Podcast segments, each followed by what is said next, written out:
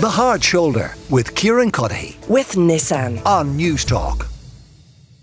I want to talk about uh, the news today. You would have seen it in the front pages of the papers uh, that there may be changes afoot to Ireland's uh, abortion laws. After this is after a review was carried out uh, into those laws, uh, a number of recommendations have been made, including uh, an abolition of the three day waiting period and an increase to the 12 week upper limit uh, during which you can access abortion services. Uh, Karen Sugrue is from Together uh, for Yes.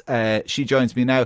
Karen, you're very welcome to the show, Together for Access, rather. Um, do, do you support it's, these? It's, sorry, Kieran, it's Together for Safety. Together for Safety. third, ter, third, third time's a charm. Third time's a charm. Um, tell me this, Karen. Uh, do you uh, agree with these changes that have been recommended? Would you like to see the, the three day wait on and the 12 week upper limit increased? Yes, of course I would. Um, and you won't be surprised at all to hear me say that. Um, but I suppose really what I want to, to, people to hear today is that, first of all, the report hasn't been published yet, so we're waiting for it. Um, we're we've been given kind of we've been drip fed pieces of it by the Minister for Health, um, and we, we believe that these things are going to be recommended in it, and we're very happy about that. But these are not new recommendations. And I really think it's very important that we look back on where all of these things come from. So this started in 2017 with the Citizens Assembly. Then in 2018, we had obviously the very robust national discussion around repeal. All of these things were discussed then. In the last year and a half, we've had the Irish Family Planning Association, the Irish Human Rights and Equality Commission, the Irish Council for Civil Liberties, Amnesty, the Abortion Rights Campaign, the Women's Council, the Council of Europe internationally, World Health Organization, and the United Nations, all calling for these things. So these aren't new. And yes, I am very pleased that they are going to be published as part of Maria okay. Shea's fantastic report. So we're, we're waiting for publication for the report, and yep. the justification uh, uh, uh, for changing these will be set out therein. But you, you, you, have your own view on whether they, they ultimately chime with that report. We wait and see. So, what, what, from a Together for Safety point of view, what, what's the rationale, the argument in favour of the three day limit, getting rid of that, for example? Well, the three day limit is really quite, it's paternalistic and it's offensive. But the Irish Family Planning Association just published this week a report which shows that 97% of women and pregnant people do not change their mind because before they go, they've made up their mind. Now, it is utterly offensive and disrespectful to require this, but also the logistics are very difficult because it means that you have to go twice to a doctor in a three day period.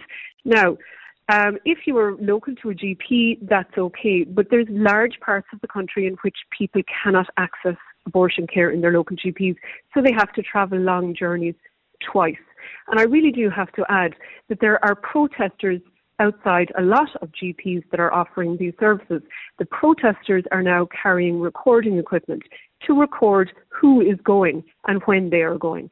So we've got a really difficult situation here, and abolishing the three day waiting period helps uh, women and pregnant people. It, it, maintains their privacy, it maintains confidentiality, but it is respectful to a person's right to choose, which is what we voted for in 2018. Eilís Mulroy is with us as well, spokesperson uh, for the pro life campaign. Uh, Eilís, you're welcome to the show as well. Um, I, I, take it you would not be supporting uh, any relaxation of the restrictions to access. Why? Well, your previous contributor talked about the robust debate, uh, Kieran, that we had before the abortion referendum, and I think it's it's very important to remember uh, what promises were made to the Irish people. Um, indeed, just this afternoon, the Taoiseach himself has said he would be reluctant to make some of these sweeping changes, these really extreme changes, because the people were who voted yes in 2018, many of them uh, voted yes based on some of the elements that the review now proposes to remove, like the three day period of reflection uh, for women. Um, for example, Senior uh, Minister Simon Coveney at the time of the referendum uh, spoke publicly about how uh, he was comfortable voting yes, given those limited safeguards in the law. But you know, the biggest thing uh, really that we need to be talking about is the abortion numbers.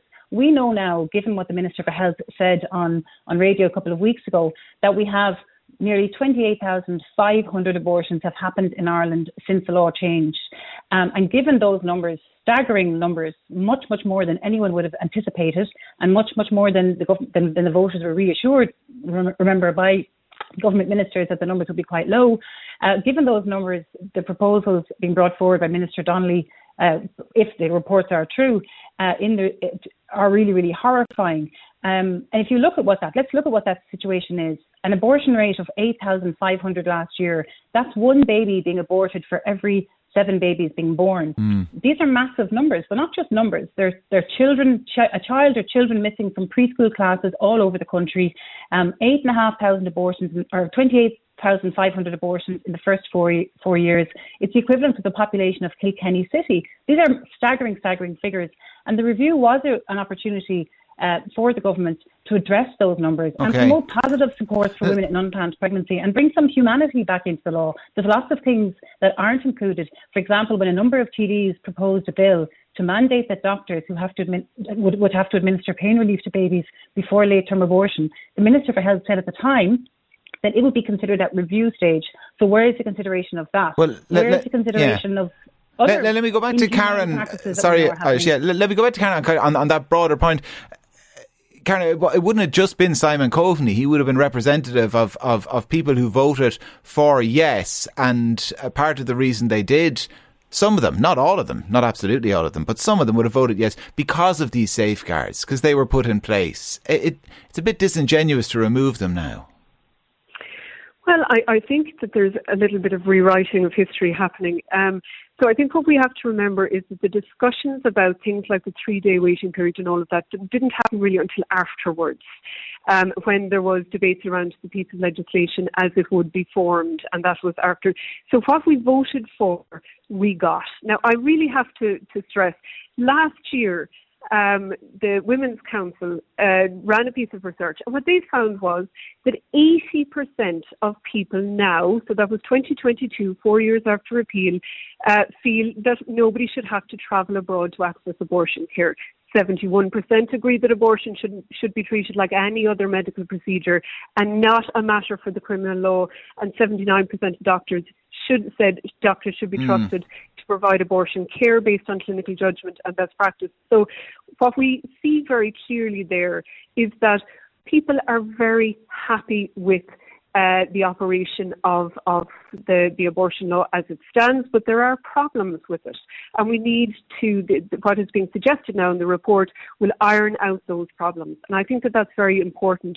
And I really want to talk about particularly the people who have to travel um, for abortions for medical reasons. Um, huge numbers are still travelling, and people don't know that. And they had to travel all the way through the pandemic as well. And I think that anybody who is uncertain where they stand on this should go to the report um, on the Termination for Medical Reason website and read the harrowing and distressing and traumatizing impact that having to travel has on people who are faced with this. And we really, we, we voted very clearly in 2018 that nobody should have to travel, and people are still having to travel every single week.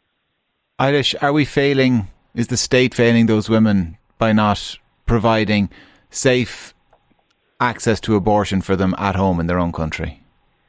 Look here, Karen is quoting organisations like the National Women's Council and the Irish Family Planning Association. Both organisations are on the record in fact, I think on your program even as saying that they are in favour of late term abortion for, for any reason. In fact, no gestational limits at all. So just for listeners to explain what that means, you're talking about abortion up till up till nine months of pregnancy. Yeah, so you're, you're talking I, I, I, off the top of my head now, I don't know what the Irish Women's Council's position is on late term abortion, so we won't get into a debate about that.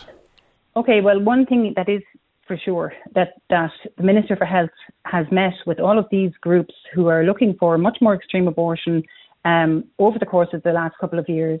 And as a result of that, we have a review that we've received today, or well, reports, of course, today to be out next week.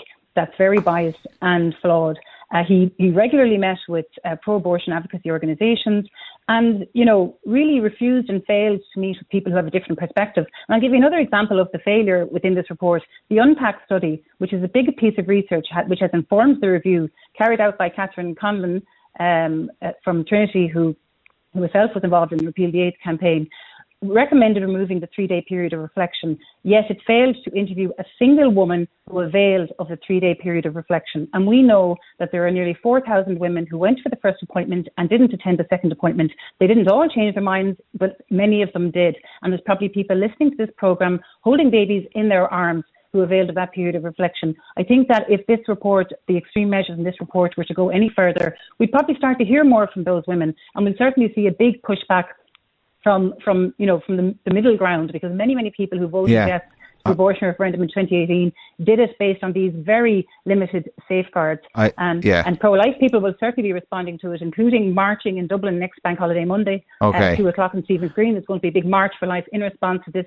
to this report. We got, we got, you, you, got the plug in. That's the important thing. Eilís, listen, thanks a million for joining us. Eilís Mulroy is the spokesperson for the pro life campaign, and Karen Sugrue from Together for Safety. Karen, thanks a million for joining us uh, as well. Uh, while we were uh, discussing